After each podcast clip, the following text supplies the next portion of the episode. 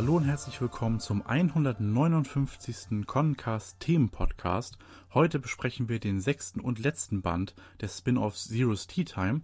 Ich bin Lasse und heute an meiner Seite sind Olli. Hallo Olli. Hallo, ich begrüße euch zum letzten Mal im Café Poro.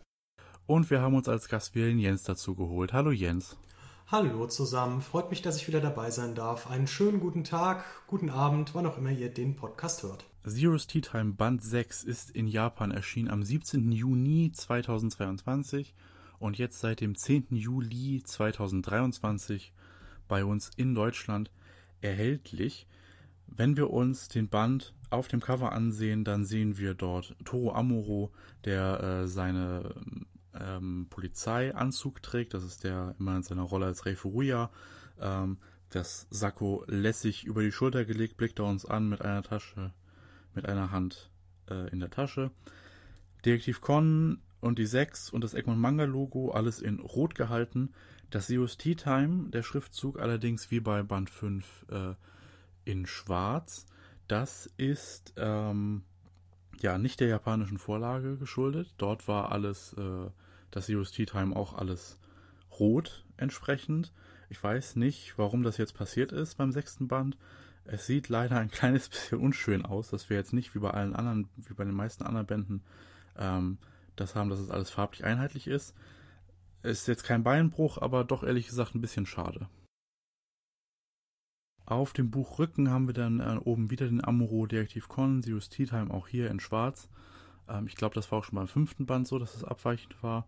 Ähm, farblich. Äh, 06, der Band Takahiro Arai Original Story Corporation Kosho Oyama, Egmont Manga. Und auch auf der Rückseite Mystery ebenfalls in Rot gehalten. Das lang erwartete Detektiv Conan Spin-Off. Vom selbstgebauten Schallplattenspieler bis hin zum Blasso aus einem Gartenschlauch, Toro Ambros Einfallsreichtum kennt einfach keine Grenzen, vor allem wenn es darum geht, seinen Mitmenschen zu helfen, und für die geht Toro diesmal sogar durchs Feuer, Ausrufezeichen. Und darunter die Zeichnung von Kaffee mit Milch, Egmont Manga, www.egmont-manga.de und die ISBN-Nummer und der Preis in Deutschland 7 Euro, wie bei den anderen Bänden bisher auch. Die Kaffeetasse war bis jetzt oder war bei allen Bänden hinten drauf, oder? Nee, das war immer ein unterschiedliches Gericht. Da ah, okay. Ja, das hatte ich nicht mehr auf dem Schirm gehabt. Mhm. Ich glaube, die hatten auch immer ein bisschen vagen Bezug zum Band. Der hier, der Kaffee mit Milch, das ist ja hier das eine Kapitel, wo wir gleich noch zu kommen, wo, wo Arthur das versucht rauszufinden. Ähm, genau. Ist immer nicht ganz so eindeutig gewesen wie mit den Schlüssellöchern beim Hauptmanga. Wir schlagen den Band auf und da sehen wir als Zwischenseite äh, nochmal Zeus Tea Time, Takahiro Arai, Originalkonzept in Kooperation mit Gosho Ayama, Detektiv Kon und eine schwarz-weiße, leicht angedeutete Zeichnung von Toro Amuro, die von einem schon Sunday Cover stammt tatsächlich, die wir hier leider nicht in voller Pracht sehen, aber immerhin sehen wir äh, sie ein bisschen. Auf der nächsten Seite dann auch wieder äh, eine Farbzeichnung von äh, Toro Amuro in der Charakterübersicht von einem schon Sunday Cover, ähm, wo man sehr gut erkennt, dass das mal eine Farbseite war, weil der Hautton hier komplett anders ist als bei normalen Zeichnungen äh, von Amuro in Schwarz-Weiß, was eben daran liegt, dass sie ursprünglich in, in Farbe war. Ähm, Toro Amuro, Haro, Yuya Kasami, Atsusa Enomoto, Sugihito Enomoto, Reiko Tsuruyama, Katsumasa Ogura, Midori Kuriyama und Shuichi Akai, der sehr relevante Shuichi Akai, ähm, wurden, werden hier vorgestellt. Da haben wir uns ja jetzt schon bei sehr vielen Bänden mal äh, Gedanken dazu gemacht und geäußert, wer hier warum irgendwie vorne mit drin steht. Ich glaube, außer Akai ist hier alles unstrittig. Das ist alles sind Charaktere, die bei äh, Zeus Tea Time relevant sind. Ja gut, aber Akai der stand jetzt irgendwie in jedem Band drin, obwohl er nie relevant war, äh, außer dass er einmal im Flashback gezeigt wurde. Also da so, es ist vielleicht jetzt auch gut, dass man das jetzt nicht nochmal geändert hat. Ja, wobei ich mich auch hier wieder gefragt habe, oh, es steht wieder Shuichi Akai drinne. Wird er jetzt endlich mal auftreten und ihm dann sozusagen sein, ja, seine Charaktervorstellung auch gerecht werden? Oder eben, ja, nicht. Das werden wir alles noch rausfinden. Und ja, da können wir darauf gespannt sein. Aber ja, ansonsten finde ich halt wirklich, ja, ich sag mal, haben die Charakterdarstellungen auch ihren Zweck, weil die Personen kommen in den vergangenen sechs Bänden vor, beziehungsweise den sechsten besprechen wir jetzt noch, haben alle ihre Daseinsberechtigung, wie Lasse sagte, und ja, bei Shuichi Akai in den bisherigen fünf Bänden, wie gesagt, bis auf einmal das kurze Ding, nicht unbedingt eine Charaktervorstellung wert, aber was soll's. Vielleicht er ist Toro so präsent und ein Dorn im Auge, dass er es trotzdem in jede Charaktervorstellung schafft. Auf der nächsten Seite haben wir dann das Menü bzw. das Inhaltsverzeichnis. Zehn Kapitel enthält dieser Band wieder Kapitel 48, 49 und dann 53 bis 60. Da hatten wir diese Aufteilung, dass die in, in den Bänden nicht in chronologischer Reihenfolge aus irgendeinem Grund äh, adaptiert wurden. Aber gut, jedes Kapitel hat es jetzt in irgendein Band geschafft, also da geht uns zumindest nichts verloren. Und wir äh, besprechen das wieder in Teilen, wie bisher in den bisherigen Zero's Tea Time Podcasts auch. Und deswegen erzählt uns jetzt erstmal Olli was über den Inhalt der ersten drei Kapitel. Genau, wir beginnen mit einer Lektion, sag ich mal, wie man Lügen durchschaut. Und wir befinden uns im Café Poirot, wo Asusa ja auf Toro wartet, der eigentlich schon längst zurück sein müsste, aber ja, irgendwie nicht da ist, obwohl er vor ihr vor einer kurzen Zeit wohl eine SMS geschickt hat oder eine Nachricht, dass er direkt zurück sein wird. Und ja, das bemerkt auch eine der Gäste, nämlich die Frau, dessen Namen ich leider nicht mehr weiß. Und äh, die ist mit ihrem Sohn da. Den kennen wir vom Sehen, aber ich komme tatsächlich nicht mehr auf den Namen von den beiden. Also es tut mir leid. Und die. Das ist äh, Hiroki mit seiner Mutter. Ja. Sie heißt Hirokis Mutter. Alles klar, wir haben Hirokis Mutter. Okay. Auch gut, Frau Hirokis Mutter. okay. Der hätte ja auch mal einen Nachnamen kriegen können. Aber gut, was soll's. Die ist jedenfalls da und ähm, ja, bemerkt Asusas, ich sag mal, Nervosität. Und dann, äh, ja, erzählt sie eben, dass er Toro geschrieben hat, aber halt immer noch nicht da ist. Und dann erzählt äh, die Mutter quasi von ihrem Leben so, dass ihr Mann das auch manchmal so macht, schreibt und dann kommt er später und dann, ja, ähm, wendet sie sozusagen einen Trick an, um herauszufinden, ob er das wirklich gemacht hat, was er gemacht hat, oder ob er eben sich dann in Lügen verstrickt oder in Widersprüche, sagen wir mal, und sie so herausfindet, dass er eben gelogen hat, ihr Mann. Und das erzählt sie eben Asusa, dass man eben wiederholen soll, was man an dem Tag so gemacht hat, und dann anschließend soll das umgekehrt nochmal wiedergegeben werden. Und ja, das merkt sie sich sozusagen Asusa und meint eben auch, dass das wohl auch schon von der Polizei halt in den Verhörmethoden genutzt wird. Und ja, dann macht sich die Frau auf den Weg, weil eben der Sohn wohl ich sag mal von der Nachhilfe oder so wahrscheinlich, äh, dann bald zurückkommt und sie ihn abholen will. Dann, ja, wechseln wir die Szene, wo wir eben Amuro sehen, der unterwegs ist auf der Straße. Dann läuft, trifft er in einem, ja, Supermarkt eben auf den Jungen der Frau. Die unterhalten sich dann auch noch mal kurz äh, und dann erkundigt sich der Junge bei Toru, ja, was man denn entsprechend gerne ähm, schenken kann, wenn man einem Mädchen oder einer Frau etwas schenken möchte und dann gibt Toro ihr so ein paar Tipps und ja, dann kommt äh, letztendlich Toro doch noch im Café Pyro, Café Pyro an und Asusa, ja, sagt dann eben entsprechend, jetzt erzähl mir aber mal, was du so lange gemacht hast, weil, ja, ich warte hier schon ewig auf dich.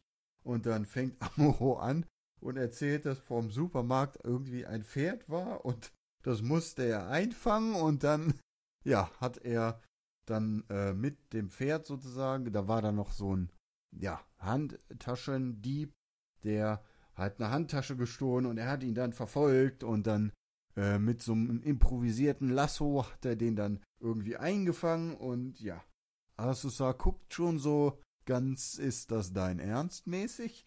Und dann bittet sie ihn eben entsprechend, dass er doch nochmal und dann beendet Toro ihren Satz, das in umgekehrter Reihenfolge wiederholen soll. Und ja, dann erwähnt er eben auch, dass er weiß, ja, dass das eine Methode ist, um die Lügen zu entlarven und er kennt halt die Polizeiverhörmethode. Und ja, das braucht er dann doch nicht nochmal wiederholen. Dann, ähm, ja, sehen wir nochmal die Mutter und die sich nach ihrem Sohn entsprechend erkundet. Und ja, später findet sie ihren Sohn dann auch, äh, der sieht ein bisschen zerschunden aus. Aber ja, dann äh, findet sie halt dann noch sozusagen heraus, oder findet nicht heraus, was er gemacht hat, weil er so dreckig ist. Er erzählt dann so ein bisschen um den heißen Brei herum.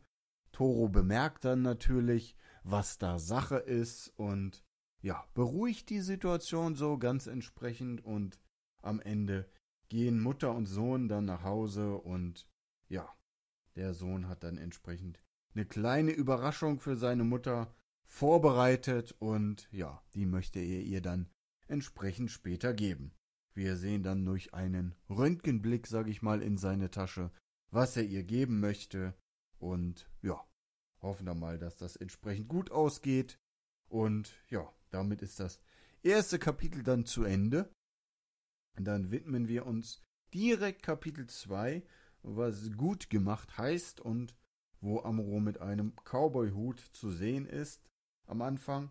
Und ja, das ist quasi das Thema, um es schon mal vorwegzugreifen. Aber dann erstmal wieder zurück. Wir sehen, wie Amuro den äh, Supermarkt verlässt. Wir sind jetzt also quasi in der Zwischentimeline. Wir erleben also jetzt in dieser Geschichte, was Amuro erlebt hat, ja, während er in der ersten Story quasi zum Einkaufen gegangen ist und dann später im Café Poro verspätet auftaucht. Nämlich verlässt er, wie gesagt, das, ja, den Supermarkt und dann ist da, äh, ja, ein äh, entsprechender Unfall passiert. Ein Auto hat einen LKW gerammt und die Laderampe irgendwie beschädigt. Die geht dann auf und dann ist da ein Pferd halt drinne gewesen. Das büxt dann aus und rennt, ja, wild geworden durch die Gegend, äh, droht die Passanten zu verletzen und Amuro schnappt sich dann äh, ja das Pferd und beruhigt es dann sozusagen so ein bisschen durch seine ja, Skills und das Pferd beruhigt sich dann eben entsprechend auch wieder. Dann kriegt er eben die besagte Nachricht von Asusa, die auf ihn wartet. Dann antwortet er, Jo, bin gleich wieder da. Und dann kommt aber der Motorradfahrende Handtaschendieb, schnappt sich die Handtasche und Amuro reitet auf dem Pferd hinterher hinter dem Roller und ja, dann sehen wir entsprechend, wie diese Verfolgungsjagd stattfindet und am Ende dann noch, wie Amuro sich den Schlauch von, der, äh, von dem Blumenladen leihen kann, daraus ein improvisiertes Lasso macht und dann den äh, Handtaschendieb sozusagen einfangen kann. Und ja, dann wird der Handtaschendieb verhaftet, die Frau kriegt ihre Handtasche wieder, alle sind überglücklich und dann Amro kehrt in das Café zurück und ja, er soll nochmal Asusa das Ganze erzählen. Und wir sehen quasi die Geschichte oder die Story-Timeline nochmal so ein bisschen, wo er dann die Geschichte erzählt und wo Asusa so verdutzt guckt und sie dann wieder auf das in umgekehrter Reihenfolge wiederholen zu sprechen kommen. Und ja, das ist der Inhalt des zweiten Kapitels und im dritten Kapitel befinden wir uns in der Tetan Grundschule, wo ähm, ja, der Lehrer gerade bekannt gibt, dass Kimura, eine Mitschülerin, die Klasse verlassen wird, weil der Vater einen neuen Job angenommen hat und deswegen muss sie umziehen und ja, dann hat er sich sowas Kleines, Nettes ausgedacht, dass ähm, jeder Mitschüler sozusagen einen kleinen, netten Brief an Kimura schreibt und sie dann entsprechend, ja, glückliche Erinnerungen sozusagen mitnimmt in ihre neue Heimat und ja, der Junge, äh, wie, wie war, Hiroki? Hieß er Hiroki? Ich, ich vergesse es immer. Ja, genau, Hiroki ist richtig. Ja, sehr gut, ja. Äh, der hat, äh, ja, noch keine wirkliche Idee und bittet seinen Lehrer nochmal um Aufschub sozusagen. Der sagt, ja, klar, überleg dir was, aber du hast nur noch bis morgen Zeit, also ja, halt dich ran. Und dann geht er sozusagen aus der Schule raus, weil ja, Schule ist vorbei. Dann kommen seine Freunde Takuma und Maria, die wir ja auch schon aus den vorangegangenen Bänden kennen. Und die ähm, sagen halt, hier, komm mit, wir sind doch verabredet. Äh, wir sind verabredet. Ja, wir sind verabredet. Und zwar haben sich die Kinder mit Frau, äh, wie hieß sie, Tsuruyama verabredet im Café Perot, weil sie da, äh, ja, halt entsprechend erzählt haben, dass sie mit dem Chor ein bestimmtes Lied singen werden in der Grundschule. Und Frau Tsuroyama hat gesagt, oh, das kenne ich, das habe ich auf Schallplatte, können wir uns gerne bei mir anhören. Und zu diesem Treffen, sage ich mal, sind sie nun auf den Weg.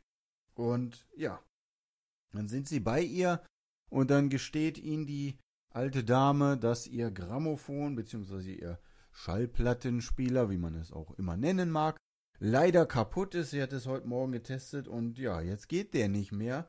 Und dann hat Tak, nee, nicht Takuma ist der andere. Ähm, ähm, oh Gott, äh, Hiroki hat die Idee, dass wir Amuro anrufen und äh, ja, der kommt dann quasi vorbei äh, mit Essen. Also die Idee war, sie haben sie eigentlich nur irgendwas aus dem Café bestellt und dann hat Amuro das natürlich gebracht und ja, dann haben sie ihm gleich gesagt, hier, kannst dir das Ding mal ansehen und ja, nett wie er ist, sieht er sich das Ganze an, hat ja auch ein bisschen Ahnung davon und sagt, nee, tut mir leid, das ist nicht mehr zu reparieren, aber ich habe da eine andere Idee. Wir improvisieren einfach und basteln uns selber einen Plattenspieler und ja, dann wird sozusagen gezeigt, wie man aus den verschiedensten Dingen ja einen improvisierten Plattenspieler machen kann, wie der funktioniert, wird dann entsprechend erklärt und am Ende, ja, wird das ganze Ding getestet und es funktioniert tatsächlich. Das Lied wird abgespielt und ja, Frau Tsuruyama erinnert sich dann entsprechend, ja, was sie damals erlebt hat, erzählt von ihrem damaligen Tanzpartner und dann, ja, gibt es noch so ein paar kleine, ja, ich sag mal, äh, nette Gespräche und am Ende äh, sehen wir dann halt nochmal, wie ähm, Hiroki dann doch seinen Brief geschrieben hat, den er noch Kimura mitgegeben hat. Die nimmt den dann auch mit und ja, am nächsten Tag oder später sitzen wir dann im Café Perot mit dem Jungen entsprechend, der aber total unglücklich ist, weil er hat vergessen, seinen Namen auf den Brief zu schreiben. Jetzt hat er schon einen Liebesbrief geschrieben und hat vergessen, seinen Namen drauf zu schreiben. Und ja, die kleine Kimura wundert sich, wer ihr den Brief geschrieben hat. Ja, so kann's gehen. Tja, ja. Ich muss sagen, in diesen ersten Kapiteln, obwohl es hier Zero's Tea Time ist, finde ist eigentlich alles, was ohne Amore ist, fast interessanter. Also das erste Kapitel, da kommt er ja sowieso fast gar nicht vor. Ähm, aber dieses ganze mit Hiroki, was er dann versucht hat, seine Mutter aufzuheitern und Azusa, die so ein bisschen Dinge so ein bisschen zu ernst nimmt, das ist lustig. Und dann im dritten Kapitel die Kinder und dann Hiroki mäßig und die und von, von Tsuroyama dann so ein bisschen die Vergangenheit. Das war alles so ganz nett. Und so dieser ganze Amuro-Kram dann auch gerade im zweiten Kapitel mit dem Pferd, das ist dann ja, also zwölf Seiten gefühlt, ein bisschen Action-Szene quasi. Und Amuro ist halt plötzlich, reitet super und macht Lasso, ach ja, ne. Wir haben uns ja jetzt fast schon dran gewöhnt, was Amuro so alles kann und was er so alles tut. Ähm, aber in den Teilen, wo er ein bisschen weniger die Rolle spielt, da fand ich die ersten drei Kapitel tatsächlich ganz interessant. Ja, was die Amuro-Szenen angeht, ähm, Finde ich im ersten äh, Fall relativ interessant, ähm, wie er und Asusa das erörtern mit äh, dieser Verhörtaktik, äh, wie man eben Lügen durchschaut, wie das Kapitel ja auch vom Titel her schon heißt. Ich hatte mir beim Lesen so gedacht, na, ob das jetzt dann im Real Life auch funktioniert, eventuell probiere ich es bei Gelegenheit einfach mal aus. Ähm, das fand ich insofern eine ganz ähm, nette Story, die darum dann gespannt wurde. Ja, Fall 2 mit dem Pferd ähm, ist natürlich sehr actionlastig und ich äh, denke, da brauchen wir nicht drüber reden, dass das äh, in der Realität wohl eher unwahrscheinlich ist, dass sowas passiert. Dass Pferde ausbrechen, klar, kommt mal vor, aber äh, dass dann da jemand mit einem Gartenschlauch Lasso dasselbe wieder einfängt und dabei noch einen Handtaschendieb äh, dingfest macht, der auch noch motorisiert ist, ist wohl doch eher unwahrscheinlich. Genauso frage ich mich, ob das mit dem Plattenspieler funktionieren würde, sich selbst einen zu bauen. Das ist ja teilweise schon schwierig, wenn man sich so ein Schnurtelefon mit Pappbechern und äh, so einer dünnen Schnur selbst bastelt, dass das funktioniert. Ich denke, das mit dem Plattenspieler ist auch eher unrealistisch. Ähm, aber halt auch da die gesamte Geschichte, die darum gesponnen wird. Lasse, du hattest das angesprochen mit äh, ja, den Erinnerungen von Riko Tsuruyama. Ähm, es ist eine schöne Sache und deshalb, es ist natürlich Slice of Life, es äh, hat auch sehr viele, ja, viel Good Vibes dabei, aber ähm, das finde ich grundsätzlich eine schöne Sache, deshalb, ja, waren die ersten drei Kapitel meiner Meinung nach solide. Ja, also ich fand den Einstieg insgesamt, sage ich mal, auch sehr gut, hat mir gefallen. Gerade das erste Kapitel, wo ich dann gelesen habe, war halt so, ja, mit dem Verhör und dem umgekehrt erzählen und so. Finde ich sehr interessant. Äh, ist die Frage, ob es wirklich funktioniert. Aber ich dachte mir halt so, ich weiß oft schon selber gar nicht, was ich überhaupt am Tag gemacht habe. Und selbst das würde dann schon so klingen, äh, ja, was habe ich überhaupt gemacht? Warte mal, ich bin aufgestanden. Und ja, wo, wo bin ich dann hin und so? selbst das klingt bei mir, als wenn ich nicht wüsste, ob es die Wahrheit ist. Also, Wie soll ich das in umgekehrter Reihenfolge hinkriegen? Ja, aber sehr schön, dass es das gibt. Bin ich, äh, ja, wusste ich noch nicht, dass man das so machen kann, dass man es so anwendet. Ja, ob es so zielführend ist, weiß ich wie gesagt nicht. Ansonsten fand ich die erste Story sehr schön mit, wie gesagt, dieser Lügentechnik. Dann um die Geschichte mit dem Jungen und seiner Mutter, der da, ja, was äh, sich für sie ausdenkt und dann, ja, letztendlich Amuro, der dann da wiederkommt und dann Asusa erzählt, ja, da war so ein Pferd. Und sie da, was, Pferd? Und ich dachte auch so, Alter, was erzählt er da für ein Blödsinn? Äh, was hat der wirklich gemacht? Und dann kamen wir zur zweiten Story und ich dachte, nee, echt jetzt? Der hat den Kram wirklich erlebt? Was ist das denn? Und das war in dem Sinne lustig. Aber ansonsten war es wirklich, es war ja nur Action und ich dachte dann so, ja, irgendwie, hm, jetzt sehe ich quasi das nochmal, was Amuro schon erzählt hat. Wirkt irgendwie ein bisschen langweilig, abgesehen halt von der Tatsache, dass er den Kram, der so absurd klingt, wirklich erlebt hat. Aber irgendwie dadurch, dass man es halt, dass er es halt wirklich im Fall davor halt genauso erzählt hat, war das irgendwie ein bisschen, ja, unnötig, vielleicht auch ein bisschen langweilig oder so und, naja, die Amuro-Action, ja, war halt wirklich so, ja, er kriegt das dann alles hin und so, also das zweite Kapitel hat mir in dem Sinne dann nicht so gefallen, aus, ja, wahrscheinlich aus dem Grund, weil ich so dachte, okay, kenne ich alles schon, Hä? Interessiert mich nicht nochmal so. Aber gut. Und dann, ja, das dritte Kapitel war wieder sehr schön. Das hat mir gut gefallen, die Geschehnisse in der Grundschule. Auch die Aktion von dem Lehrer mit, ja, sie geht zwar weg, aber wir sind nicht traurig, sondern wir sehen das positiv und schreiben ihr alle tolle Dinge und so. Und ja, dann, dass sie äh, Frau Tsuruyama besuchen, die drei Kinder. Erstmal, dass halt die drei Kinder überhaupt wieder auftreten, hat mir sehr gefallen. Und ja, dass sie dann mit ja, Frau Tsuruyama das erleben und ja, gut, dann ist Amuro halt wieder da, der dann das zum einen reparieren kann. Gut, dass er reparieren kann, wissen wir, weil er im Pyro auch schon eine elektrische Lampe ausgetauscht hat und so und was weiß ich nicht alles. Und dann kommt er um die Ecke mit, ja, ich äh, weiß, wie ich einen improvisierten Plattenspieler machen kann, wo ich denke, woher weiß der das immer alles? Aber ja, das fand ich, wie gesagt, das war alles schön und gut und dass es am Ende funktioniert hat, ja, hat mir sehr gefallen und ja, deswegen würde ich sagen, auch Kapitel 3 sehr schön, Kapitel 2 etwas schwächer mit, naja, muss nicht unbedingt sein, Und eins war, wie gesagt, sehr schön. Also, ja, ein guter Einstieg hier in Band 6. Das mit dem Plattenspieler, das wäre auch sowas, das würde ich Conan zutrauen im Hauptmanga, dass der irgendwie in, in irgendeinem Detective Boys Fall das raushaut. Das ist so dieses klassische Detektiv Con-mäßige äh, großmütterliche äh, Bäuernschleue-mäßige, was man halt so alles weiß irgendwie. Das, da stelle ich, da stell ich schon keine Fragen mehr.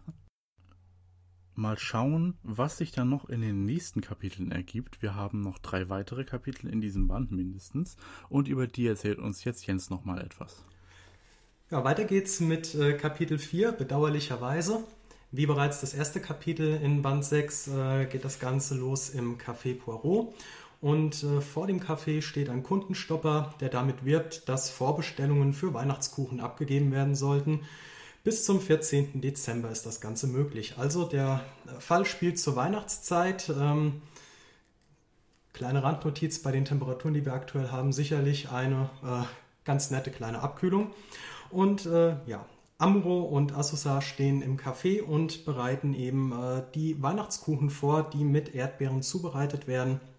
Und Asusa ist ähm, ja ein kleines bisschen unglücklich, weil ähm, sie sich überlegt, irgendwie kommt gar keine Weihnachtsstimmung auf, wenn wir hier so viel arbeiten müssen und alles vorbereiten. Und Amuro sieht das Ganze eher von der lockeren Seite, meint, ja, das ist halt eben so. Und äh, letzten Endes ähm, ist eben diese Weihnachtskuchenaktion jetzt auch das erste Mal vom äh, Chef des Café Poirots veranstaltet worden. Und äh, Asusa spricht dann auch von den Expansionsplänen, dass eventuell der Chef noch eine weitere Filiale eröffnen möchte. Ja, und während des Gesprächs kommen sie dann auf äh, ein Weihnachtsthema zu sprechen. Wie Asusa sagt, äh, die deutsche Legende vom Weihnachtsmann und Knecht Ruprecht. Und ähm, dann erzählen sie so ein bisschen hin und her. Das Ganze bleibt am Ende dann bei Smalltalk und die Torten werden nach und nach fertiggestellt. Und dann geht es darum, dass die Torten natürlich auch an den Mann bzw. die Frau gebracht werden sollen und müssen. Dafür verkleiden sich die beiden dann auch entsprechend weihnachtlich. Asusa im Weihnachtsmann-Kostüm und äh, Amuro im Rentier-Dress. Ähm, und ja, machen dann Werbung auf der Straße vorm Poirot, dass sich äh, die Kunden, die die ganzen Torten vorbestellt haben, jetzt ihre Kuchen dann auch abholen sollen. Äh, das machen dann auch die Kunden entsprechend. Unter anderem ist dabei Hiroki und Hirokis Mutter und äh, Frau Tsuruyama. Und äh, sie sind alle begeistert von den Torten, dass das Ganze so schön geworden ist. Und ähm, Asusa und Amuro da wieder einmal sehr gute Arbeit geleistet haben. Ja, dann äh, verabschieden sich am Ende äh, die beiden noch voneinander und Amuro bleibt in Gedanken, naja, wenn der Weihnachtsmann eben nach dieser Legende nur zu braven Kindern kommt, ja, dann wird er vermutlich zu mir nicht kommen. Ähm, das denkt er sich, während er einen Anruf von äh, Wermut bekommt und äh, geht dann auch ans äh, Smartphone, nimmt den Anruf an und meint, dass er auf dem Weg zu ihr sei.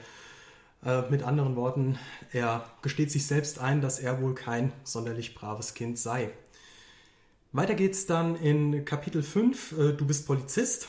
Äh, auf dem Cover sehen wir bereits Amuro in äh, sehr legerer Kleidung, beziehungsweise in diesem Fall tritt er unter seiner Identität als Sicherheitspolizist auf, also als Rei Furuya. Und Yuya Kasami, der ähm, bräuchte Informationen von einer Breakdance-Gruppe bezüglich eines Falls. Also eine Zeugenaussage auf freiwilliger Basis. Doch diese Breakdancer ähm, finden ja, Yuya Kasami relativ langweilig, sind auch unbeeindruckt davon, als er sich als Polizist ausweist und zu erkennen gibt. Und ähm, sie sagen, naja, äh, du kriegst schon ganz gerne auch eine Antwort von uns, allerdings musst du dafür erstmal gegen mich gewinnen. Das sagt der Chef dieser Breakdance-Gruppe. Ja, äh, Kasami reagiert darauf ein bisschen äh, pikiert, geht zu Furuya und erzählt ihm, was da vorgefallen ist, die ganze Situation und äh, dass sie so ohne weiteres diese Zeugenaussage wohl nicht bekommen. Davon lässt sich Furuya nicht beeindrucken, schmeißt sich entsprechend in Schale und geht äh, mit Kasami, der sich ebenfalls in Breakdance äh, Schale schmeißt, nochmal zu der Gruppe und meint, okay, also ich trete jetzt hier gegen äh, dich als Chef der Gruppe an und wenn ich gegen dich gewinne, in insgesamt drei verschiedenen Battlen und eine bessere Performance hinlege als du, dann ähm, willigst du ein und machst eine Zeugenaussage und sagst uns, was äh, du gesehen hast und was wir wissen wollen. Furuya ist äh, grundsätzlich hier im Spin-off ja sehr begabt und kann äh, ziemlich vieles. Nicht alles, das werden wir am Ende auch noch äh, zumindest äh, angeschnitten sehen. Ja, er äh, hat das erste, zweite und dritte Battle und gewinnt am Ende gegen den Chef dieser Breakdance-Gruppe, sodass der dann auch letzten Endes die Informationen preisgibt, die Kasami und Furuya wissen wollen. Und äh, Kasami ist äh, dann total beeindruckt und meint, wow, ich staune, ich wusste ja gar nicht, dass du äh, Breakdance kannst und äh, dass du das alles irgendwie gelernt hast. Und äh, Furia relativ äh, nonchalant meint nur, naja, also eigentlich habe ich das auch nicht gelernt und kann das gar nicht. Ich habe mir einfach nur angeschaut, was die anderen machen und habe das dann imitiert und naja, das hat echt Spaß gemacht und es ist ja auch alles ganz gut gelaufen. Was Furuya, äh, äh, was Kasami nur noch verblüffter äh, zurücklässt, dass Furuya nur improvisieren musste und da besser war als jemand, der das Ganze schon seit längerer Zeit einstudiert hat. Und dann schließlich äh, Kapitel 6 wissen Sie schon, was Sie möchten. Das äh, geht wieder los im Café Poirot. Diesmal mit äh, Tipps und Tricks, wie man Kaffee richtig aufbrüht und zubereitet, dass äh, ja, das Aroma möglichst gut ähm, am Ende äh, zur Geltung kommt. Und Asusa wiederum beobachtet diesmal äh, Amuro relativ genau und überlegt sich, naja, also irgendwie Je nach Kunde serviert er ähm, die Tassen entweder mit dem Griff nach links eingedreht oder nach rechts eingedreht. Ähm, wie findet er denn jetzt raus, ähm, wer Linkshänder und wer Rechtshänder ist? Weil er platziert die Tassen ja so, damit die Kunden möglichst wenig ähm, Aufwand haben, um die Tassen in die Hand zu nehmen und daraus zu trinken. Ähm, dann überlegt sie, dass das Ganze abhängig ist davon, was für ein Getränk bestellt wird und ähm, wie das letzten Endes noch mit dem Geschmack zusammenhängt. Also sie macht sich da relativ viele Gedanken und denkt, am Ende hätte sie es dann durchschaut und überlegt, okay, Amuro ist Rechtshänder, er trinkt seinen Kaffee immer mit Milch, egal ob jetzt äh, das eine oder das andere Getränk und äh, deshalb muss ich den Henkel seiner Tasse nach links drehen, damit er möglichst wenig Aufwand hat, um seinen Kaffee zu genießen. Und äh, als sie dann darauf spekuliert, dass Amuro endlich die Milch nimmt und in den Kaffee gibt, stellt sie fest, dass er das Ganze nicht tut. Er trinkt den Kaffee diesmal schwarz weil er äh, in Gedanken sich noch überlegt, naja, heute Nacht, äh, da muss er eben durchmachen. Er hat noch äh, Dokumente von Kasami, die müssen noch bearbeitet werden. Aber Asusa pocht darauf, weil sie ja weiß, dass äh, er sonst immer äh, gerne seinen Kaffee mit Milch trinkt. Jetzt tu endlich die Milch in deinen Kaffee. Ähm, damit ich Recht behalte. Das sagt sie natürlich nicht, aber äh, im übertragenen Sinne denkt sie sich das. Und Amuro willigt dann mit einem gequälten Lächeln ein. Und damit ist dann auch Kapitel 6 abgeschlossen. Ja, ich muss sagen, äh, das Weihnachtskapitel, so nenne ich es mal, äh, fand ich doch sehr interessant und äh, hat mir gut gefallen. Auch diese Legende vom Krampus und so, muss ich sagen, äh, habe ich persönlich noch nie gehört, dass der Typ Krampus heißt. Also, dass man ja nicht unbedingt, dass man nicht unbedingt Geschenke, sondern eben andere Sachen bekommt, wenn man kein braves Kind war. Ja, davon habe ich gehört. Aber dass er Krampus heißt, das war mir neu, aber gut. Und ja, ansonsten auch eine interessante, äh, ja, ich sag mal, äh, Anspielung, dass der Chef vielleicht noch eine zweite Filiale aufmachen würde. Äh, würde mich interessieren, ob wir da noch was draus sehen werden. Wahrscheinlich nicht, weil wir den Abschlussband besprechen. Aber ja, sehr interessant. Und ja, ansonsten fand ich das Ganze dann auch, wie das dann abläuft, so bei dem Verkauf und so, dann verkleiden die sich und alle holen diese tollen Torten ab und wie die Torte in dem einen Panel da gezeichnet ist. Also, das war so richtig, fand ich auch, wow, boah, sieht die gut aus. Also, sehr schön.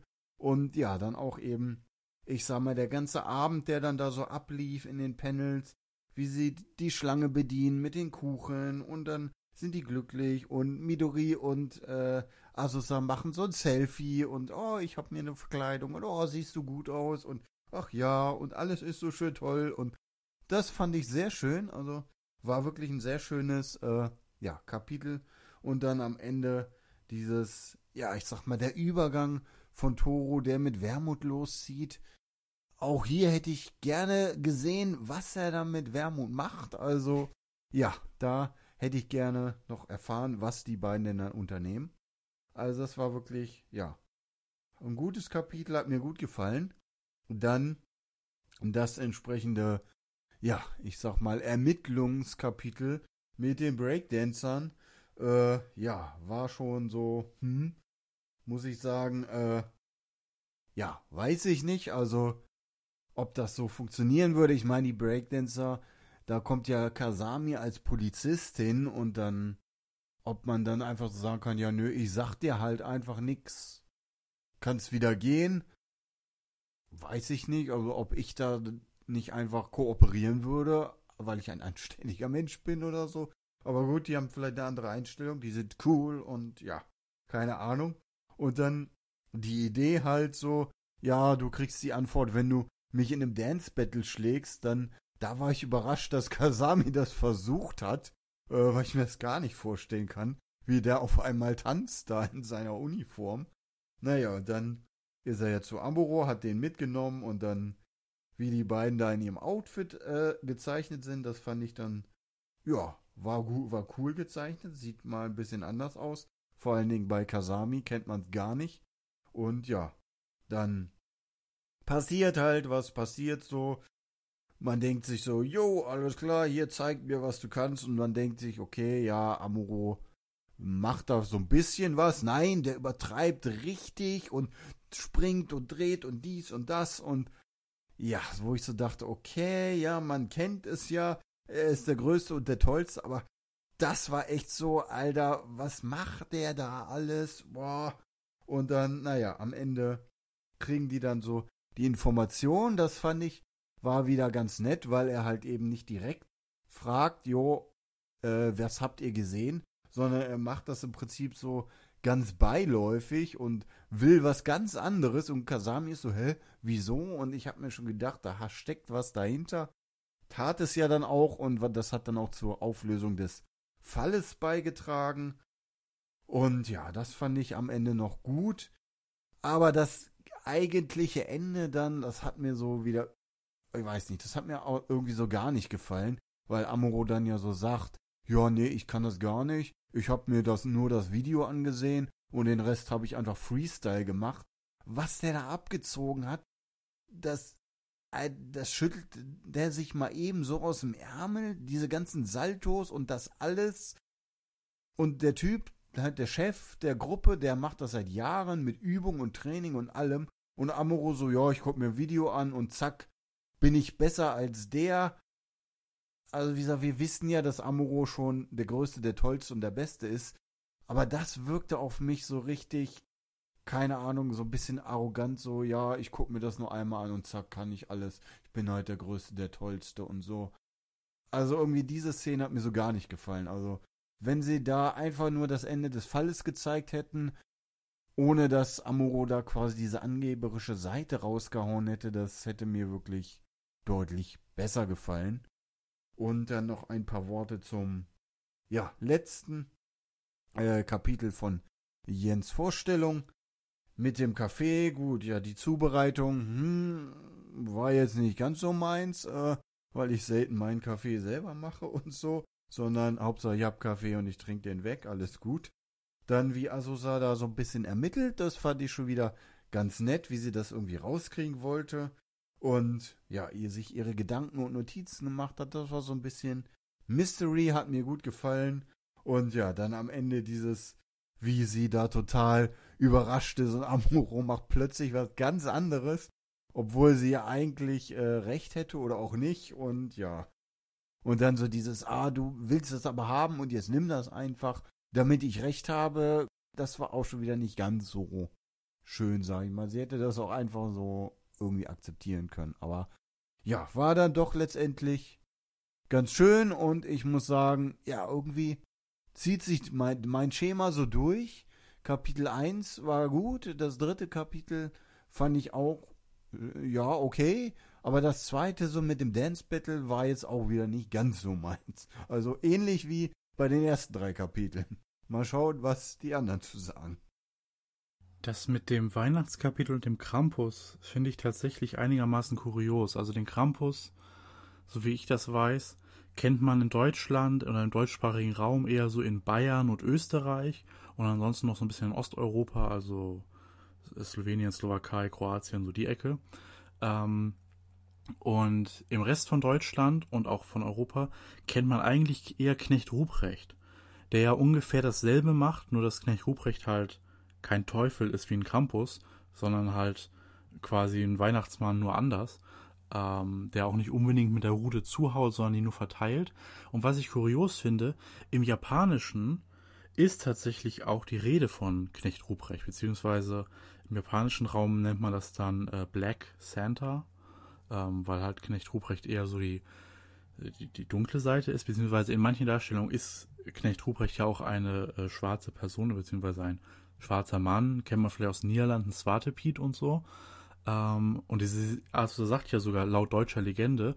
Und warum man das dann hier auf Krampus geändert hat, was in relativ wenigen Teilen Deutschlands bekannt ist und in Österreich, und anstatt Knecht Ruprecht zu nehmen, der im Japanischen viel mehr referenziert wird, also im Text deutlich und auch die eine Hintergrundzeichnung, da sieht man ja eher einen Santa, der halt schwarz trägt und nicht ein Monster, weil ihr müsst euch mal einen Krampus, kann man ja mal googeln, Darstellung von einem Krampus, das sind halt eher Teufel in dem Sinne. Also da weiß ich gar nicht, warum man das hier irgendwie so geändert hat. Ähm, äh, ja, das finde ich sehr kurios. Das Kapitel fand ich dann insgesamt eigentlich langweilig. Also ich, brauche jetzt nicht das Arzt, dass die im Smalltalk mäßig mir irgendwelche Folklore erklären zu Weihnachten hat mich jetzt nicht gepackt. So dieses eine minimale Körnchen, was drin ist, dass wir einen kleinen Einblick sehen in Amoros so innere Gedankenwelt. So das ist dann so das eins, was da so ein bisschen drinsteckt, wo man so denkt, ah, so, ach, ja. Aber man muss halt einsehen, so nach sechs Bänden, sie haben das am Anfang, hat man so zweimal gemacht, mit Wermut da, dass man das so einbindet mit der Organisation, dann ja eigentlich fast komplett ignoriert. Und hier muss man einfach auch feststellen, sie haben, Gosho Aoyama und Takahiro Arai haben scheinbar einfach nach den ersten paar Kapiteln beschlossen, okay, wir machen Organisation einfach gar nicht, weil das wäre zu kompliziert wahrscheinlich irgendwie. Und dann machen wir höchstens solche Andeutungen, wie hier irgendwie das dann irgendwann später mal was passiert. Also Amuro macht was mit der Organisation, aber gerade da, wo das Kapitel gerade aufgehört hat, tut mir leid, ah, blöd, ne? Und naja, deswegen so ein kleiner in seine Gedankenwelt, so ein Mini-Einblick, immerhin, naja. Das zweite Kapitel, da erinnere ich mich noch dran, als das in Japan rausgekommen ist. Da haben auch japanische Fans auf Twitter gescherzt, dass Arai einfach nur noch äh, irgendwie coole Sachen zeichnen will und da irgendwie so ein bisschen Sirius Tea Time Plot drumrum sich als Ausrede ausdenkt. Ähm, weil das ist der Grund, warum mir dieses Kapitel gefallen hat. Arais Actionzeichnungen hier mit den Dance Battles und so und dass dann auch die ganzen englischen Woo, cool, oh, WTF und so im Hintergrund waren. Das war schon so alles cool gemacht mäßig. Ähm, ja, aber ne, ob ist das jetzt irgendwie Zeus Tea Time mäßiger Inhalt oder hatte Arai einfach nur Lust Breakdance zu zeichnen, man weiß es nicht. Ähm, ja, und das, das Kapitel mit dem Café, das war dann ähnlich wie das Santa-Kapitel, hat mich eher gelangweilt. Es ist schon ein bisschen süß, wie Arzt da so das macht so wie sich da reinsteigert und wie es so ein kleines bisschen so na, Detektiv Korn-mäßig auch so ein bisschen aufs Korn nimmt. Ne? Ähm, war schon ganz süß. Es gibt hier auch eine Sache, die ich, ähm, die ich schade finde, nämlich in dem einen Panel, was wir da sehen, wo Arzt sagt, wo die Detektei Mori auch im Hintergrund zu sehen ist und Arzt da so beschließt, ey, ich mache jetzt, ich finde das jetzt raus ähm, mit den zwei Erzählungskästen. Da ist eigentlich ähm, links von Azusa zwischen dem Kasten und ihr im Original äh, das Detektiv Con-Logo eingeblendet, nur dass da Detektiv Azusa steht ähm, in den Schriftzeichen. Das fehlt hier in der deutschen Version komplett. Also da ist, ist nicht mal das Japanische übrig geblieben, ist einfach weg. Und es gibt keinen Ersatz. Das fand ich irgendwie schade, weil es dieses Parodiemäßige so in diesem Kapitel noch mal ein bisschen verstärkt, aber ja, also der Inhalt, es war zwar parodiemäßig, aber es war dann auch nicht wirklich interessant, finde ich. Und dann kann ich zwar schon das irgendwie süß finden, wenn Arzt dieses typische Panel hat mit der äh, weißen Linie im Hintergrund, so wie wenn Con gerade was rausgefunden hat. Hm, kann ich, sehe ich und denke mir, ach, nett gemacht so, aber trotzdem ist dann der meiste Inhalt äh, dann eher langweilig gewesen für mich. In dem Weihnachtskapitel hatte mich auch die äh, deutsche Legende da so ein kleines bisschen äh, verwundert, weil ich äh, kenne eben auch äh, ausschließlich Knecht Ruprecht und auch den nur als Gegenpart zum Nikolaus und nicht zum Weihnachtsmann.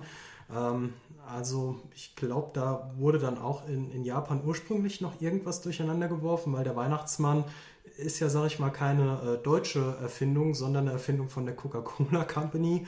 Ähm, eigentlich wäre es ja quasi äh, der Nikolaus als guter Part und Knecht Ruprecht oder der Krampus als äh, der böse Part und dann äh, an Heiligabend äh, das, das Christkind. Aber gut, insgesamt, es war unterhaltsam und äh, das war das, was äh, dann am Ende wirklich versöhnlich war in dem Kapitel und ähm, ja, ansonsten auch das, was jetzt vorher schon angesprochen wurde, da nochmal so ein bisschen eine Innensicht zu haben von Amuro. Ähm, ja, wie er so ein bisschen über sich selbst denkt äh, und sich da fühlt.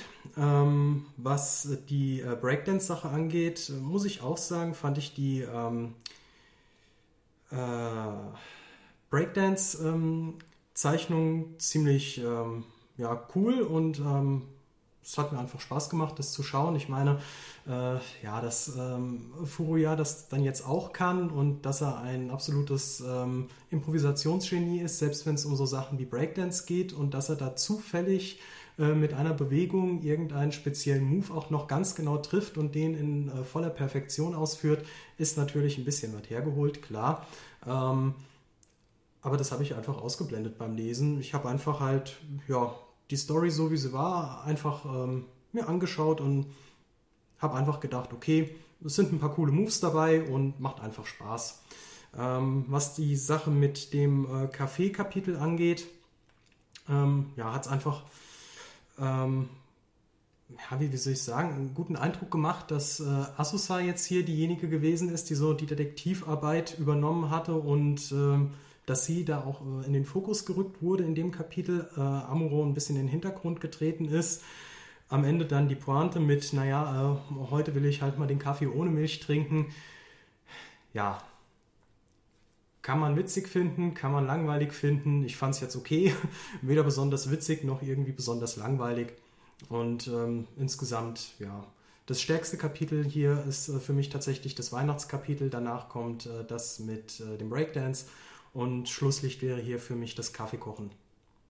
Das ist aber tatsächlich ganz interessant mit, ähm, mit dem Weihnachtsmann, weil ähm, Knecht Ruprecht zum Nikolaus, weil Nikolaus und das ist dann ja alles Sankt Nikolaus und Sankt Nikolaus war dann in den Niederlanden die Vorlage für den Sinterklaas und der Sinterklaas ist dann ja 1700 irgendwas als Santa Claus äh, verangliziert worden. Und daher kommt ja das mit dem Santa Claus, also das Knecht Ruprecht und Dings, dass das dann in Japan so ankommt mit, ah ja, schwarzer Santa mäßig. Ähm, das ist dann, ähm, kann ich schon so ein bisschen nachvollziehen, beziehungsweise es ist interessant, wie diese Sachen so durch die verschiedenen Kulturen und Sprachen irgendwie so durchgefiltert werden und was dann irgendwie am Ende übrig bleibt. Hat nur leider nichts mit dem Inhalt von diesem Kapitel zu tun, aber äh, es ist, es, man wird mal wieder angeregt, ein bisschen was außerhalb, ein bisschen nachzuforschen, wenn man Interesse geweckt wurde. Es ist ein bisschen wie bei äh, Stille Post. Es geht los mit einer ursprünglich deutschen Legende und am Ende über zwei, drei Länder kommt es dann äh, mit einem anderen Charakter, einer anderen Persönlichkeit in Japan an. Ähm, ja, aber wie du sagst, einfach dann das Ganze noch mal ein bisschen nachzuforschen ist sicherlich auch ein schöner Nebeneffekt. Wenn er in Japan so Black Santa genannt wird, ist er quasi wie, wie so ein Bösewicht in einem Cartoon. Wir haben Darkwing Duck und dann haben wir Fiso Duck. Und dann haben wir Santa Claus und dann haben wir Black Santa Claus. er ist böse, weil er ist schwarz. Wie die schwarze Organisation. Ja. Gut, dann nähern wir uns mit großen Schritten dem Abschluss von Zero's Tea Time ähm, über den ich jetzt noch ein bisschen was erzähle. Zuvor haben wir aber noch zwei Kapitel, ähm, die wieder so ein bisschen eigenständig sind.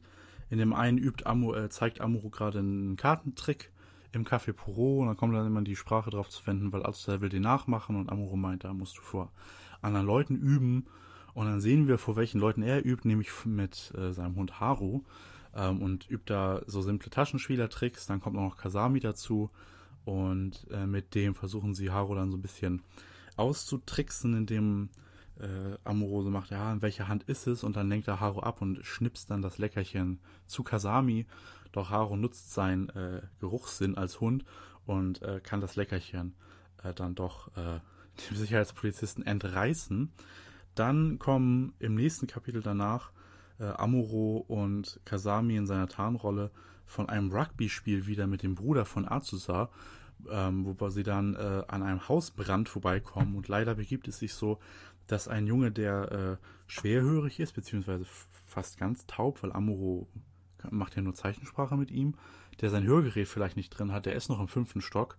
Und äh, Amuro macht einen ersten Rugby-Kick durchs Fenster, wo dann draufsteht, ey, komm auf den Balkon, um ihm, um mit dem Kind zu kommunizieren. Und dann sieht man, ah, das Kind ist da wirklich drin und es kann aber nicht springen, weil es hoch, also klettert Amuro hoch, schnallt sich's um mit der Gardine als Tragegurt und durch eine Explosion fällt er dann aber auch, nachdem er die Hälfte geklettert ist, runter. Doch äh, Kasami und Azuzas Bruder und die ganze Rugby-Gruppe machen dann äh, so ein äh, Set, so ein Gedränge, irgendwie wie beim Rugby und können sie dann auffangen und das Kind überlebt und uh, alles toll. Ähm, supi. Und dann haben wir die letzten beiden Kapitel, vielen Dank und Alltag, die quasi den äh, Abschluss von Zero Tea Time so ein bisschen bilden. Äh, Amuro ist irgendwie abgelenkt im Café Poro, hört bei Unterhaltung nicht richtig zu und sagt so, ah, Baseball, weiß ich nicht, ob ich Zeit habe, irgendwie, hm, und keine Ahnung. Und ach ja, hier das Schloss vom Schließfach ist, äh, von meinem, äh, ja, von meinem Schließfach ist irgendwie kaputt, naja, hm, und dann verschüttet ein Getränk auf seiner Schürze und damit geht er dann äh, in einen Waschsalon, was scheinbar eine äh, Übergabe darstellt. Äh, wahrscheinlich von der Sicherheitspolizei, vielleicht auch Organisation, man weiß es nicht so genau. Jedenfalls kommt ein Mann hin mit einer Zeitung, lässt die Zeitung dann beim Rausgehen liegen und in der Zeitung drin ist ein Gegenstand für Amuro, also klassisches Agentenmäßige. Dann fährt Amuro zurück ins Café, nachts ist geschlossen und er räumt dann auf und putzt alles und hat dabei ganz viele Flashbacks zu vergangenen Szenen und dann am Ende auch noch so eine Vorstellung davon, wie es so wäre, wenn hier so alle zusammensitzen, ganz schön im Café und legt dann seine Schürze dahin und fährt weg. Und dann haben wir das letzte Kapitel, wo Amuro ist halt nicht da und alle Gäste und Amu Am Azusa und so gehen davon aus, er ist weg. Also er arbeitet nicht mehr da und er kommt auch nicht wieder. Wir wissen jetzt nicht, wie lange war Amuro weg, keine Ahnung, aber alle gehen davon aus, er ist jetzt einfach weg. So, und das ist jetzt einfach so. Ähm, und dann gehen, geht man halt zu so seinen Tag und man merkt, alle merken irgendwie so, ah, Amuro ist weg, die Kinder wollen mit Amuro sprechen und hier das und Amuros Schürze, hm. Und Azusa ist aber halt so, ach ja, ne, es ist halt so. Aber das Leben geht weitermäßig. Sie hat von ihm gelernt und so. Und dann kann sie den, die Sandwiches so machen und den Kaffee. Und ist alles schön. Und dann geht sie nach Hause. Und kommt sie am nächsten Tag wieder und merkt, hoch, das Schild ist ja schon draußen. Ist der Chef heute vor mir da? Das soll doch eigentlich so sein. Und dann geht sie rein und da ist Amoro. Er ist wieder da. Er war gar nicht weg oder hat nicht gekündigt und ist weggezogen, ohne ihm zu sagen, sondern er war verreist und hatte keinen Empfang für keine Ahnung wie lange. Also es muss, es, muss ja mindestens ein Tag noch dazwischen vergangen sein, zwischen ähm, Kapitel 59 und 60, weil sie, sie, haben, weil es ist schon bekannt, dass Amuro irgendwie weg ist, da reden die Gäste von, also es ein oder zwei Tage wird schon sein. Und jetzt ist Amuro wieder da. Er hat offensichtlich nicht gekündigt, weil er arbeitet ja einfach weiter irgendwie. Und jetzt ist er wieder da. Und also ist total glücklich und ist deswegen zu Tränen gerührt und tut das dann ab, ja, ich habe Zwiebeln geschnitten in meinen Gedanken, deswegen habe ich geweint, wir müssen arbeiten, los, los. Und damit ist die Serie vorbei. Mm, also die ersten beiden Kapitel, ja, so ein bisschen actionmäßig, äh, in dem, mit dem, mit dem Brand da was gezeichnet. Und das mit den Zaubertricks war auch so ganz nett. Aber äh, jetzt bei den letzten beiden Kapiteln, da ich finde es irgendwie total komisch, alles wie das gemacht ist, weil wir als, als Leser haben gesehen, dass Amuro diese ganzen Flashbacks hatte, so als ob die Serie jetzt vorbei wäre, mäßig. Dass man nochmal Rückblenden zu allen tollen Momenten hat und so. Aber das wissen die Charaktere ja alle nicht. Und Amuro hat offensichtlich nicht gekündigt, er hat nichts. Und er war einfach ein paar Tage weg und alle haben einfach angenommen, ja, ist jetzt halt gegangen oder so. Und niemand hat sich mal irgendwie die Mühe gemacht zu gucken, hey, ist vielleicht mit Amuro irgendwas? Also, wenn irgendjemand nicht zur Arbeit kommt und niemand was weiß und er sich auch nicht entschuldigt hat, dass er jetzt irgendwie krank ist oder fehlt oder weg, ähm, dass dann auch mal niemand nachguckt, weil es kann ja auch sein, dass Amuro sich beim äh, sich am Morgen äh, im Badezimmer ist er ausgerutscht und hat sich den Kopf am Waschbecken angeschlagen und liegt da jetzt in seiner Wohnung bewusstlos irgendwie. Und alle denken halt so, ja, der ist halt weg, ne? Und keiner guckt irgendwie, was ist eigentlich mit Amuro? Und nehmen das halt alle irgendwie so hin. Das fand ich total merkwürdig. Also, wenn man da ein bisschen drüber nachdenkt, ist das irgendwie total weird, wie das alles am Ende ist. Und was ich auch noch irgendwie doof finde, ist, dass in diesen letzten beiden Abschlusskapiteln Haru und Kasami, die ja schon so neben Azusa und Amuro so die wiederkehrendsten Charaktere dieses Spin-off sind, dass die am Ende auch gar nicht mehr vorkommen. Also wir haben all diese schönen Erinnerungen und Flashbacks und so, aber Haru und Kasami, nö, die sind am Ende, die sind, haben halt Pech gehabt, mäßig. Also ja, also diese beiden anderen Kapiteln war halt so, ne, fand ich okay, solide, ne, aber dieser Abschluss, da muss ich wirklich sagen, am Anfang so ganz nett, so, das Amuro hat diese ganzen Erinnerungen und so, aber dieser ganze Fake-Out dann am Ende irgendwie, wie das gemacht wurde, fand ich total blöd. Und das hat mich ehrlich gesagt auch ein bisschen aufgeregt, wie man vielleicht gerade gemerkt hat. Es stimmt schon. Äh, die letzten beiden Kapitel, die wirkten alle äh, ein bisschen arg gerafft auch tatsächlich. Ähm, dass es hieß, ja, wir müssen jetzt die Serie irgendwie äh, zum Abschluss bringen und wir haben noch zwei Kapitel frei. Ähm, und Arai hat sich vielleicht gedacht, naja gut, irgendwie muss ich das jetzt in zwei Kapiteln möglichst versöhnlich abschließen und zu einem ja, guten Abschluss äh, kommen, der irgendwie zum bisherigen Storytelling und der Atmosphäre des Spin-offs passt. Äh, vielleicht ähm, hätte er sich da noch ein bisschen mehr Zeit nehmen sollen, äh, um das Ende zu formulieren und äh, zu zeichnen in mehr Kapiteln, oder er hätte halt wirklich einfach Kapitel 9 rausstreichen sollen und bei ja, Kapitel 10 dann einfach nochmal sämtliche äh, Fälle Revue passieren lassen sollen und äh, dann vielleicht nochmal ja, einfach darauf eingehen, okay, er hat drei Gesichter und ähm, er schafft das irgendwie, alle drei Gesichter unter einen Hut zu bekommen und vielleicht wäre das die bessere Lösung gewesen. Ich meine, wir kennen die Hintergründe nicht, was äh, da letzten Endes vielleicht auch für Vorgaben von äh, der Redaktion kam. Aber es stimmt schon, es ist tatsächlich ein bisschen äh, sehr gerafft und hinterlässt so ein paar Fragezeichen. Gerade auch, weil jetzt in äh, Kapitel 9, das fand ich so ein bisschen irritierend, äh, so die letzten zehn Seiten dieses Kapitels äh, haben irgendwie so gut wie gar keinen Text mehr, außer vielleicht noch irgendein paar äh, SFX und ähm, so, so ein paar Erinnerungsfetzen. Und ja, das fand ich so ganz unkommentiert, das einfach stehen zu lassen. Ähm, hat mehr Fragen aufgeworfen als äh, einen versöhnlichen Abschluss geschaffen. Bei äh, dem Kapitel 7, in dem dann nochmal äh, Kasami und Haru auftreten, ja, fand ich jetzt in Ordnung. Ich muss sagen, ich bin nicht so unbedingt der Haru-Fan.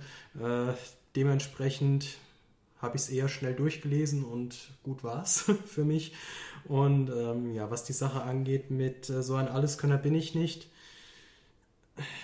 Es ist halt, ja, auf der einen Seite sagt eben ähm, äh, Furuya, ja, gut, beim Rugby bin ich halt jetzt nicht so gut gewesen, weil ich kann ja auch nicht alles. Und am Ende ist es dann aber doch so, dass er äh, für die Rettungsaktion dann schon in gewisser Weise ja, Rugby-Bewegungen halt eben braucht und äh, diese Skills in gewisser Weise anwenden muss und dann funktioniert es doch so nach dem Motto, naja, also alles kann ich ja nicht, aber wenn es drauf ankommt, dann eben doch.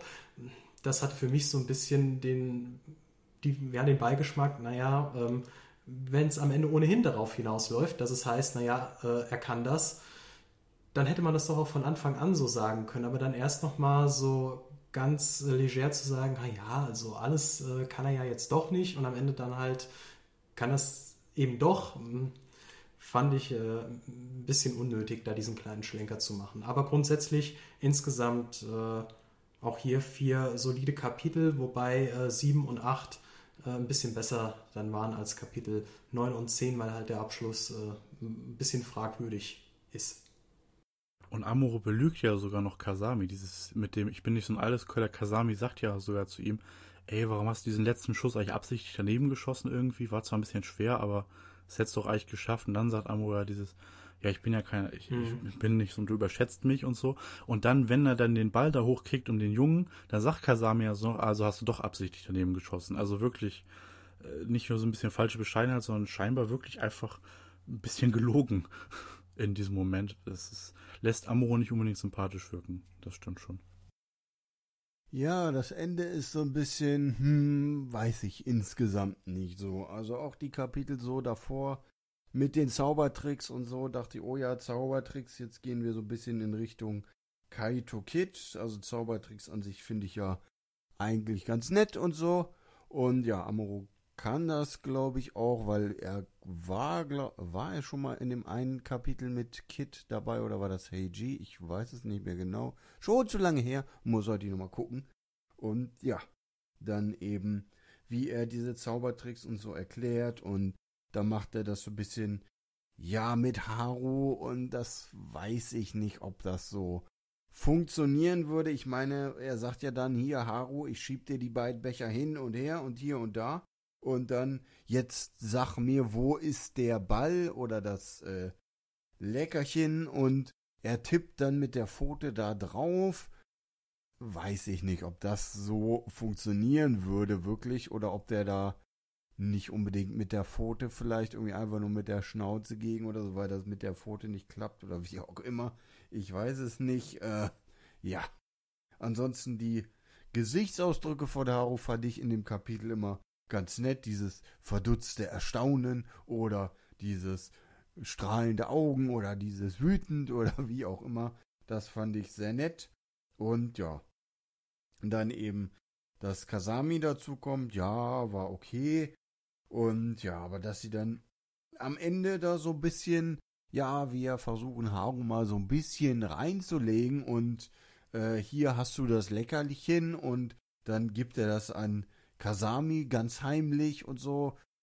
Weiß ich jetzt nicht, ob, ob, ob der Hund keinen Hunger hat oder so, aber irgendwie wirkt das für mich so ein bisschen, ach, wir gönnen dem Hund absichtlich sein Essen, nicht? Also da fand ich das schon ein bisschen traurig für den Hund und ja, er wurde ja dann auch ziemlich wütend und ja, äh, naja. Es war dann so ein bisschen übertrieben und alles, ja. Und dann die Rugby-Feuer- Szenenkapitel da, ja, muss ich auch sagen. Also die Szene mit Amuro, wo er dann wirklich sagt, ja, du unterschätzt mich, ich bin kein Alleskönner oder so, wo ich dachte, Alter, was? Hast du dir dein eigener Manga mal durchgelesen, was du alles kannst? Äh, und naja, dann das mit dem Feuer halt und ja, dann gut, er rettet den Jungen da irgendwie, dann kann er irgendwie Gebärdensprache, hat er auch irgendwo gelernt und so.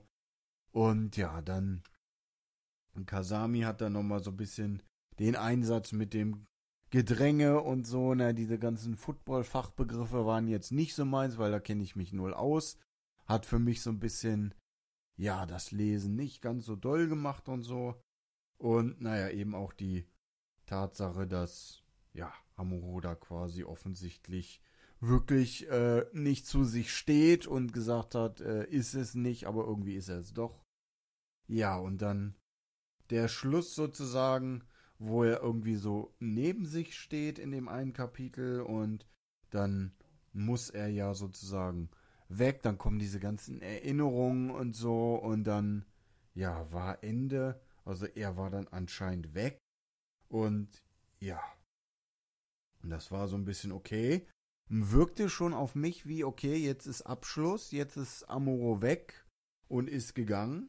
Und dann kam das ja im letzten Kapitel auch so, dass irgendwie einige gefragt haben, ja, wo ist denn Amuro? Und Asusa Ayatoro ist ja nicht mehr da, der ist weg und äh, ja, die Kinder wollten ihn dann auch sehen, aber dann lenkt Asusa auch ganz schnell ab und fragt halt, ja, worum geht's denn und so. Also auf mich wirkt das jetzt nicht so, dass die alle wissen, ja, der ist nur ein paar Tage weg, sondern also für mich wirkt das wirklich so, dass der wirklich komplett weg ist.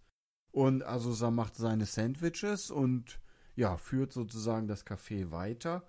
Und die Tsuruyama fragt ja dann auch, Toro hat also das Pyro wirklich verlassen.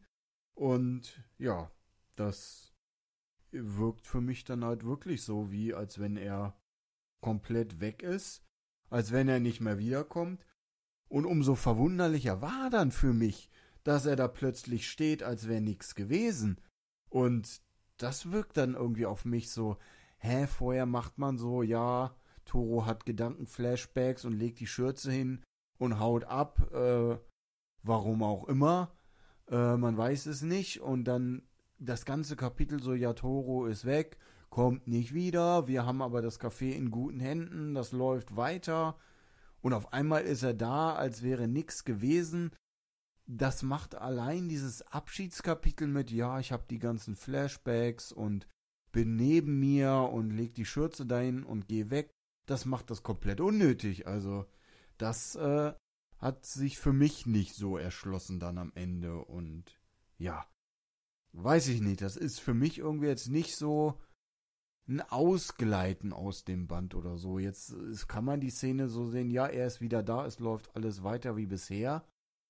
Aber irgendwie, ja, wirkt das für mich nicht so wie ein runder Abschluss oder so, wo ich mit einem guten Gefühl rausgehe, weil das eben doch zu verwirrend für mich war am Ende. Ja, man fragt sich so ein bisschen, warum hat Amuro diese Flashbacks eigentlich? Weil er weiß ja, dass er nicht weggeht. Am Ende. Wir, wir wissen ja da, er sagt dann ja, ja, ich bin verreist, aber er weiß ja, dass er wiederkommt. Oder dachte er irgendwie, das, oder war es irgendwie eine Organisationsmission, wo er dachte, er könnte sterben oder so und hatte deswegen die Flashbacks, ja, aber war ja scheinbar doch nicht so. Also, ja, also dieses ganze mit diesem Fake-Out, ich, ich weiß nicht, ob das jetzt so nötig war. Da hätte man, äh, wäre es vielleicht irgendwie fast schöner gewesen, man hätte irgendwie. Also es gab ja schon mal, wir hatten ja mit Band in Band 4 am Ende, dieses Abschlusskapitel, wo dann alle bei diesem Blütenfest da waren. Und da, damals dachte man ja auch fast, das könnte jetzt ein Abschluss sein, weil danach startete ja Wild Police Story. Und dann hätte man vielleicht denken können, ah, jetzt ist äh, Time vorbei und es geht mit Wild Police Story weiter, aber es war dann ja nicht so. Aber dieses letzte Kapitel von Band 4 wirkt auch halb wie ein Abschlusskapitel und hat da auch irgendwie besser funktioniert, weil man alle Charaktere einfach zusammen hatte so, größtenteils. Und die haben alle eine gute Zeit irgendwie zusammen gehabt. Und Amor hat nochmal an seine tragische Vergangenheit gedacht und dann war es halt vorbei. Und jetzt hier das irgendwie, ja, also das, es ist halt nur, das ist vielleicht auch das Ding, es ist halt nur dieser Café Amuro irgendwie, der hier seinen Abschluss findet. Das mit den drei Gesichtern, ne, aber er hat zwar schon irgendwas gemacht, was entweder Polizei oder Organisation ist, offensichtlich, aber so sein schwarzes Organisationsgesicht kriegen wir, haben wir sowieso fast nicht zu sehen bekommen, aber auch sein Sicherheitspolizistengesicht, die, finden hier keinen Abschluss, sondern es konzentriert sich wirklich nur auf das, auf den, auf Toro Amorose, den, den Café-Kellner. Irgendwie und ja. Also, irgendwie unrund und Dings, also, mh, ich werde mit diesem Ende, damit werde ich echt nicht warm.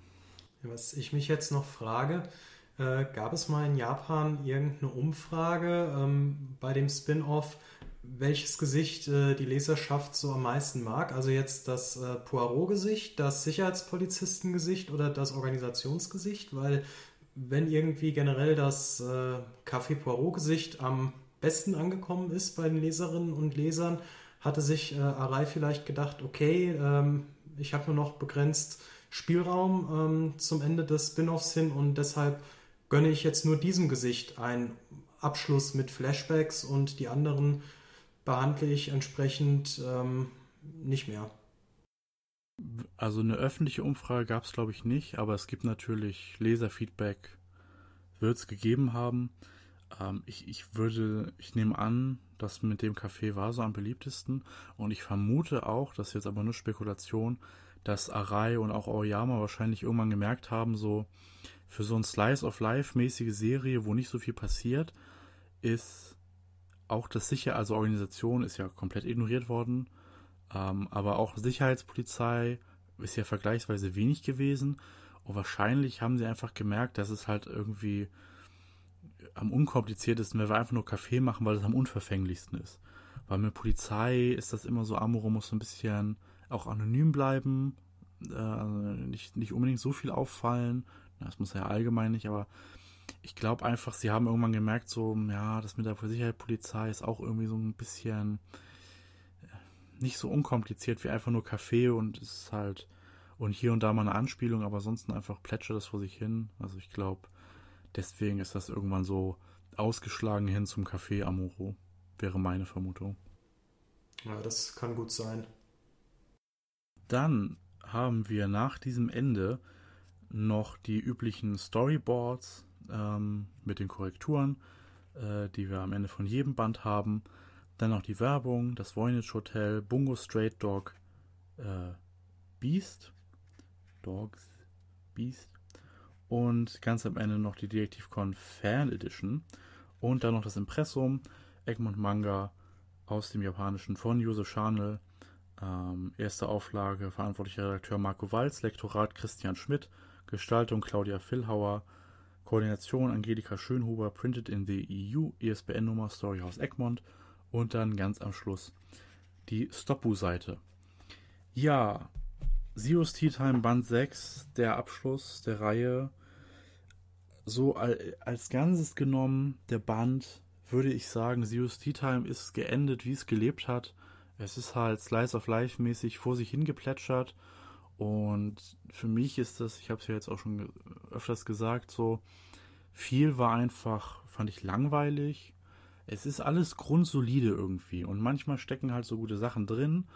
Und das, was schon immer stark war, nämlich Arais Zeichenkunst und so, ähm, und manchmal auch der Humor, das ist hier weiterhin stark. Gerade das Breakdance-Kapitel ist vielleicht so ein kleines Highlight auch der Serie, was ja mal hier an Zeichnungsqualität ausgepackt wurde. Aber auch die Schwächen von Zero's Tea Time sind immer noch dieselben.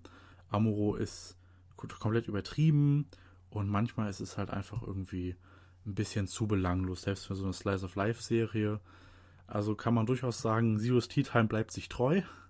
Ähm, wenn man das bisher mochte, dann wird man auch das hier mögen. Wenn man eher so wie ich ein bisschen sich ein bisschen mehr schwer tut mit diesem Band, dann wird es der jetzt auch nicht mehr rumreißen, aber dann ist es ja jetzt auch vorbei. Also ja, Zero's Tea Time bleibt Zero's Tea Time und diese Beständigkeit ist ja vielleicht auch ganz schön. Band äh, 6 von dem Spin-off ähm, hätte ich jetzt genauso von der Gewichtung gesehen wie die äh, vorherigen fünf. Ähm, wie du sagtest, Lasse, es ist natürlich Slice of Life. Es sind sehr viele äh, viel Good-Momente einfach dabei, äh, gerade wenn es um das Café Poirot natürlich geht. Es passiert relativ wenig Spektakuläres. Es geht hauptsächlich ähm, einfach darum, Alltagssituationen darzustellen.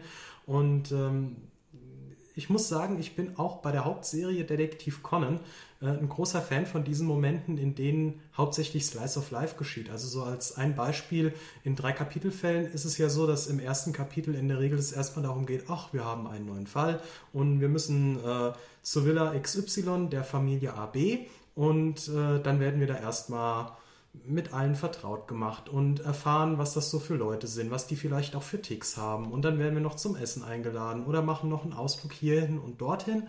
Und ähm, das ist meistens etwas, was mir so äh, bei den Conan-Fällen fast noch besser gefällt als die Ermittlungen, muss ich sagen. So das Ganze drumherum erstmal, bis der Fall eigentlich passiert, also bis sich das Verbrechen ereignet. Ähm, kurioserweise ist das so bei mir.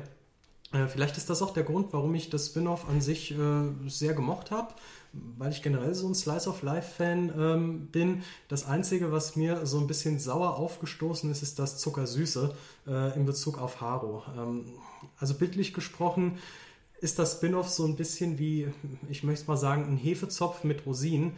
Und ich habe das Gefühl, dass Arai sich gedacht hatte, und mit Haro wird jetzt quasi noch Zuckerguss über diesen Hefezopf gepinselt. Und da muss ich sagen, das war mir einfach zu viel. Und das hatte ja auch Aoyama einmal in diesen Korrekturen angemerkt, dass Amoros Sprache ähm, ein bisschen härter und ähm, bestimmender gegenüber dem Hund sein soll, sein muss, weil letzten Endes Amuro hier immer noch mit einem Tier, mit einem Haustier redet und nicht mit einem anderen Menschen. Und äh, ich glaube wirklich, dass Arai äh, das ein bisschen überstrapaziert hätte oder überstrapazieren wollte. Und deshalb bin ich halt, was so die ganzen Hunde-Kapitel angeht, nicht ganz so der große Fan. Aber sonst denke ich, ist es ein solides Spin-off. Und als ich den Band durch hatte, habe ich mir auch tatsächlich gedacht, wow, äh, das ist äh, die erste Veröffentlichung mit Detektiv Conan-Bezug, ähm, die wir hierzulande haben, die tatsächlich komplett abgeschlossen ist. Ja? Also ich meine, Wild Police Story ist zwar auch abgeschlossen, aber das haben wir noch nicht. Hanino Hansawasan haben wir auch noch nicht, äh, ist auch noch nicht abgeschlossen.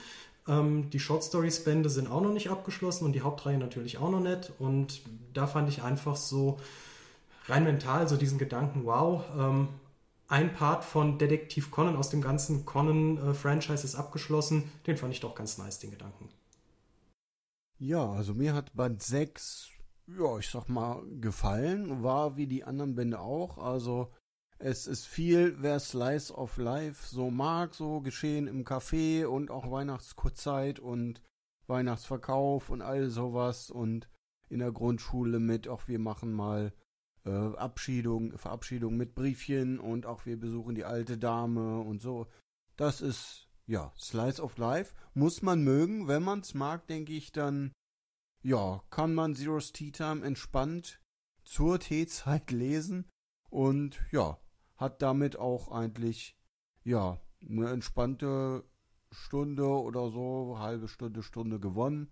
Kann sich einfach fallen lassen und das Ganze so auf sich wirken lassen.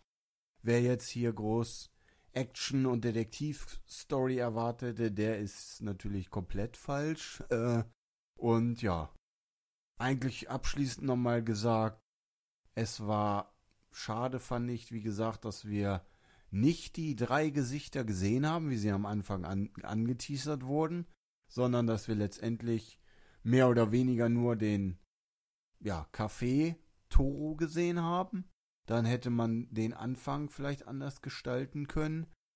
Was ja aber eigentlich auch schwierig ist, weil Toro hat nun mal drei Gesichter. Hm, gut. Und naja, das war so ein bisschen, hm, naja. Aber wie gesagt, ich mag, mochte ja die Kaffeeszenen so. Und ja, das Ende, muss ich sagen, hat mir in dem Punkt halt nicht gefallen, dass Amuro dann, wie gesagt, wieder aufgetreten ist. Also dieses Ende da mit dem, wo er dann weg war. Und dann hatte Asusa das Café und das lief alles rund und ja, das fand ich, das war eigentlich, damit hätte es eigentlich enden können, dass wir Toro in guter Erinnerung behalten. Er ist dann halt weg und es hätte ja auch nichts gemacht, wenn er dann im, ja, in der Hauptstory in Detektiv Conan weiterhin da irgendwie ist oder so, weil es ist halt ein Spin-off, hat mit dem Hauptmanga so an sich nichts zu tun. Also kann man für mich ganz klar voneinander trennen. Und deswegen hätte ich auch kein Problem damit gehabt, wenn ich sag mal Zero's Tea Time damit geendet hätte, dass Toro Amuro das Café Poro verlässt und er in Detektiv Conan trotzdem weiterhin dort arbeitet. Aber so finde ich, jetzt ist es halt so, hey, Toro ist wieder da da könnte man denken, okay, er ist ja wieder da. Man könnte also noch irgendwas dazu machen, weil er ist wieder da. Man hat wieder Material. Man könnte sich was ausdenken. Wenn man aber, wie gesagt, ihn weglässt und er halt weg ist und man hat so den Abschluss, Asosa hat das Café und läuft alles, dann habe ich nicht den Gedanken, okay, jetzt kommt noch mal was, jetzt könnte man noch mal was machen, weil jetzt ist die Story ausgeklungen. Er ist Weg, Kaffee in guten Händen. So gesehen alles schön. Jetzt ist natürlich noch die Frage, wie fandet ihr denn, liebe Zuhörer, den Abschluss von Zero's Tea Time? Wie fandet ihr den Band oder auch vielleicht die Serie? Lasst uns dazu gerne Feedback da, vielleicht äh, bei uns auf connews.org, wenn ihr da äh, den Themenpodcast jetzt gerade hört oder im Conforum, conforum.org oder auf unserem Discord-Server connews.org slash Discord, denn wir sind an diesem Punkt mal wieder am Ende von einem Concast Team Podcast angekommen. Es sei hier nochmal unsere vierte Projektseite, wir sind ja die dritte, erwähnt, conwiki.org, da könnt ihr nochmal alles rund um Zero's Tea Time oder auch andere Spin-Offs oder den Hauptmanga oder was auch immer ihr wollt nachlesen. äh, oder auch selber mitmachen. Auf Social Media findet ihr uns auf twitter.com slash connews, youtube.com slash connews, facebook.com slash connews und instagram.com slash connews. Unterstützen geht über unser Patreon, über Einkäufe über unsere Amazon Affiliate Links oder indem ihr unseren Discord-Server mit einem Nitro Boost ausstattet. Ich bedanke mich ganz recht herzlich fürs Zuhören und sage Tschüss, bis zum nächsten Mal. Ja, auch ich verabschiede mich an dieser Stelle von euch und ja, wer Zero's Tea Time mochte und auch gerne mal animierte Bilder und Stimmen dazu sehen möchte, dem möchte ich gerne noch den Anime zu Zero's Tea Time empfehlen, denn da gibt es auch ein paar nette Folgen auf einem Streaming-Anbieter. Ich verabschiede mich auch. Macht's gut, eine gute Zeit, bis zum nächsten Mal.